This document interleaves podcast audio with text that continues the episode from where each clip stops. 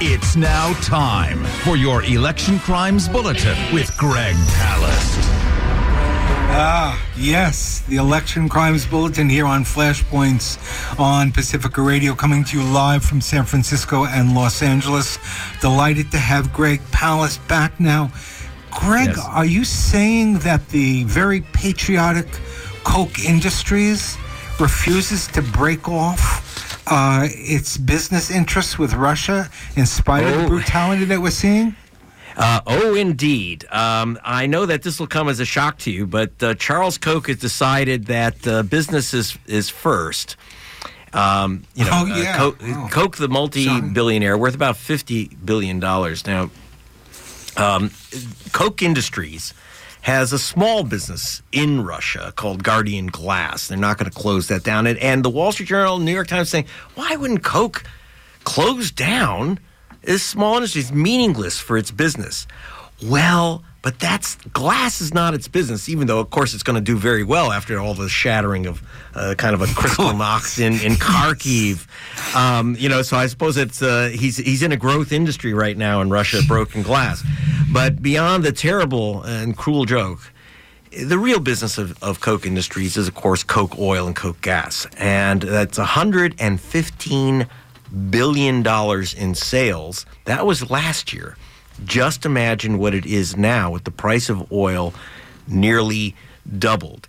So, as long as the tanks roll, Koch Industries is rolling in it. And one thing I've known, you know, I did the first documentary about the Koch brothers, the richest guys you never heard of, back in 1995. And as Koch said, and I got him on, on a tape recording saying, I want my fair share. And that's all of it. And so, and so, and that means not only picking up the nickels in uh, in Russia itself, but you know, ending the wars is not very profitable for an oil company. Right now, the oil companies are rolling in it as the tanks roll, and that's one of the key things. But he has a second agenda. Now, he has said, and I want to give Koch his uh, let him speak for himself. Charles Koch said, "quote We will not curb." Or stop business with Russia, and I- oppose Biden's sanctions against Russia. So it's not only that they won't close their company, they're against any sanctions against Russia. Now you might say, well, that's a principled position. They're free market. They don't believe in in uh, sanctions and restrictions on markets, no matter who's um, getting their uh, their um, apartment building blown down. Except for one thing, Dennis, they are the main supporters of sanctions against Venezuela. Now, I can you remind me what Venezuela's big export was? What was it? I, was it broccoli? No, I think it was oil.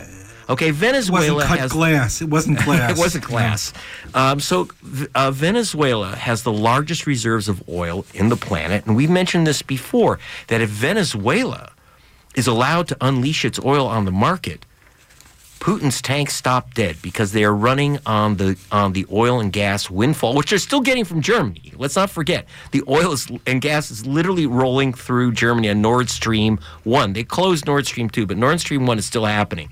But the big thing is with the squeeze on the oil market, the Koch Industries is is I can't even imagine they're going to hit 200 billion this year. I am sure, and so one of the big things that they have to stop, they have to prevent Biden from ending sanctions on Venezuela. That's Koch industry job number one. So they're not against sanctions that harm people. Now, remember, we've talked about this before. And by the way, our, our last report uh, suggesting that um, the U.S. Uh, open up, you know, finally make peace with Venezuela, end that embargo. Venezuela, correct me if I'm wrong, but has not invaded anyone or threatened to invade anyone. And yet we have a lockdown embargo. To understand how deep this is, Venezuela used to pump 3.2 million barrels of oil a day. Uh, huge. By the way, their main customer was Koch Industries in Texas. Now they produce 0.2 million barrels. In other words, almost all the oil in Venezuela is locked into the ground and locked into its dead pipes. Biden, from our from uh, flashpoints to Biden's ears, apparently he did send down a delegation from the State Department to meet with Maduro and uh, and the Venezuelan government to end what is Trump's. Uh, I don't know why Biden hasn't ended Trump's policy anyway. I didn't know that, that Biden thought of Trump as a great foreign policy genius. It was Trump who imposed this embargo on you know stopping not medicine, food, and crucially oil industry uh, parts, and uh, and also if Venezuela sells oil, we grab that oil and grab the money from that oil. So to prevent this new rapprochement between Venezuela and um, Venezuela and the U.S., Koch Industries has now gone into federal court to demand four hundred million dollars wow. for their claimed compensation for losses to their companies in Venezuela. Now, here's the problem: Ven- the U.S. will never get the oil out of Venezuela if Venezuela knows that it's only going to be stuck in Koch's pocket. Now, understand, Koch Industries already owes Venezuela billions from oil it has taken and never paid the Venezuelan government. It's very convenient to say, oh, we've embargoed these guys, you can't send them money. So Koch not only wants to keep the money that they their ill-gotten gain from Venezuela, but they're trying to block this peace agreement. It's very much the way you know Putin has blocked our uh, impending peace agreement with Iran. Uh, Koch Industries is kind of privatizing this diplomatic um, sabotage job with Venezuela. This is a very serious business because ultimately you can you can put sanctions on uh, on these Russian oligarchs, just like uh, Roman Abramovich now has to sell this Chelsea football club in England. Come on, guys. That's not going to stop the tanks from rolling. What will stop the tanks from rolling is a peace treaty, a peace agreement in this Cold War, very Cold War, brutal war against Venezuela.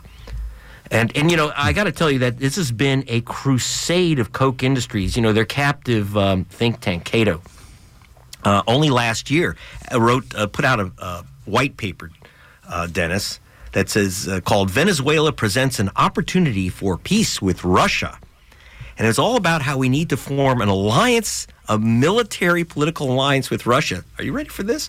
Um, so that we can ultimately remove the elected government of Venezuela. I kid you not. This is the this is this is like a twilight crusade. zone. Uh, it's unbelievable. So, and people really don't get this, and we don't have a ton of time in there. I want to no. get to the other story that I want to talk to you about. Yes. You are alleging that it was Clinton Gore that uh, played a key role in empowering Putin.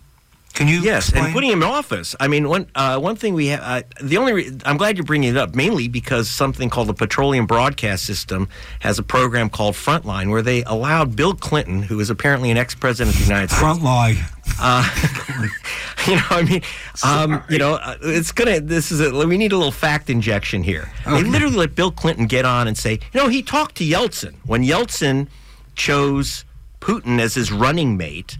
He told Yeltsin, I don't think this guy is committed to democracy. You think? Now, this is Bill Clinton trying to excuse the fact that he got Putin elected. How did that happen? Let's go back to what we mentioned before that uh, Yeltsin found himself unelectable. He was uh, you know, a roaring drunk. Uh, with five heart attacks. There was no way, and the Russian people were literally starving to death, literally starving to death. But you had his oligarchs uh, take 60% of Russia's state asset, and given that it was a Soviet state, that, that's almost all the assets of the nation, were stolen by a few oligarchs. These oligarchs were panicked, and they were looking for a replacement for Yeltsin, who wanted an economist, but they said, no, you have to have a Pinochet, like Augusto Pinochet, the dictator of Chile, um, and they sent down, they actually interviewed Pinochet himself while he was under arrest for murder in Chile and said, Who do we need?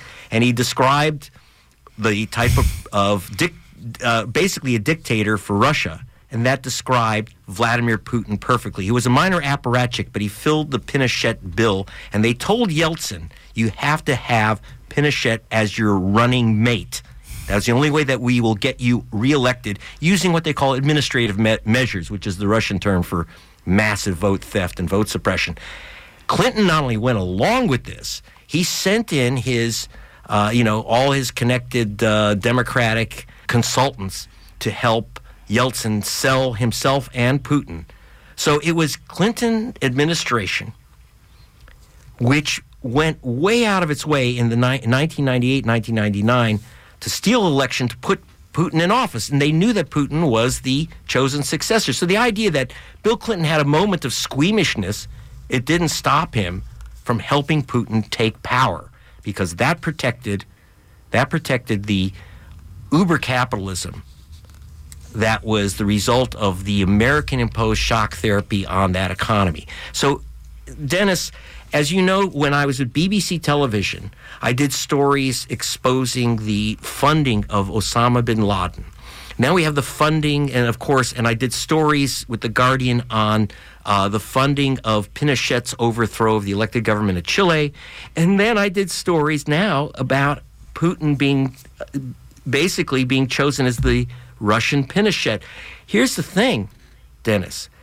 We are always surprised in America when Fra- when the Frankensteins we create turn around on us. You know, it maybe we should close the Frankenstein factory. That's the end of my editorials. The important thing is that we have to understand that we had a very ugly role.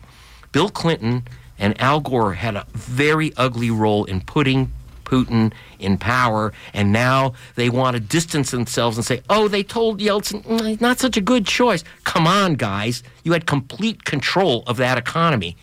As, as Putin himself pointed out in his February wacko statement, he basically reminded Russian people that the United States basically occupied, economically occupied Russia at the end of the 90s. And he will never forget it. And the Russian people will never forget it. No, they and let's let's make that point that that decision, the way they worked with Yeltsin and then Putin, that decision, the suffering that went on through the 90s in Russia was huge, and th- this sort of gave Putin an edge because nobody could be worse than what already happened. Uh, right. so. It, exactly. So what happened is that is that uh, massive suffering. The average life expectancy dropped to for men dropped to 57 years when it used to be longer than American uh, life expectancy because of a really uh, advanced medical system. So what Putin in his speech of February 24, I read the whole thing. He goes on and on about that. Uh, basically, the American ocu- economic occupation and brutalization of Russia, and he relates that to his casus belli to go into Ukraine. Now, you might say this is a nutty connection.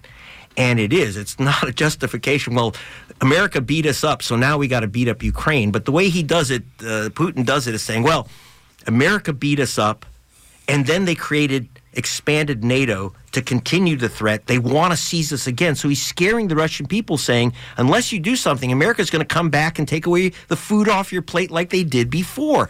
Now, the connection is is crazy, but the history is factual. And we have to understand that. And we need, I would like Bill Clinton to step up and say, okay, I put Putin in power. Now I'm going to take some action to protect this world against it. And I, you know, he, you know what? It might. You have to understand the sense of Russian humiliation is very powerful. If Bill Clinton apologized, that might go somewhere. That might go somewhere. And um, and that's not a, the great solution that I'm proposing. I mean, my main solution is is uh, unleash Venezuela's oil. Let's have peace with Venezuela, and of course, try to work around Russia's objection to peace with Iran, which would put another million barrels of oil today into the market if we can finally resolve uh, the agreement with Iran, which, according to the Iranian, by the way, uh, Dennis, the, according to the Iranian um, delegation to the to the um, talks to end sanctions, that an agreement was reached. It would be one week to finish the details, and that's when Russia came in and objected. But again, if we have that pressure from by creating peace with Venezuela, so the solution to war here is peace, starting in Venezuela. We'll take it. Uh, and that takes us to the end of the hour. Greg Palast joins us weekly for the Election Crimes Bulletin. You could hear it every Thursday at this time. Greg Palast, as always, incredibly interesting. Thank you for the great work. You're welcome, Dennis.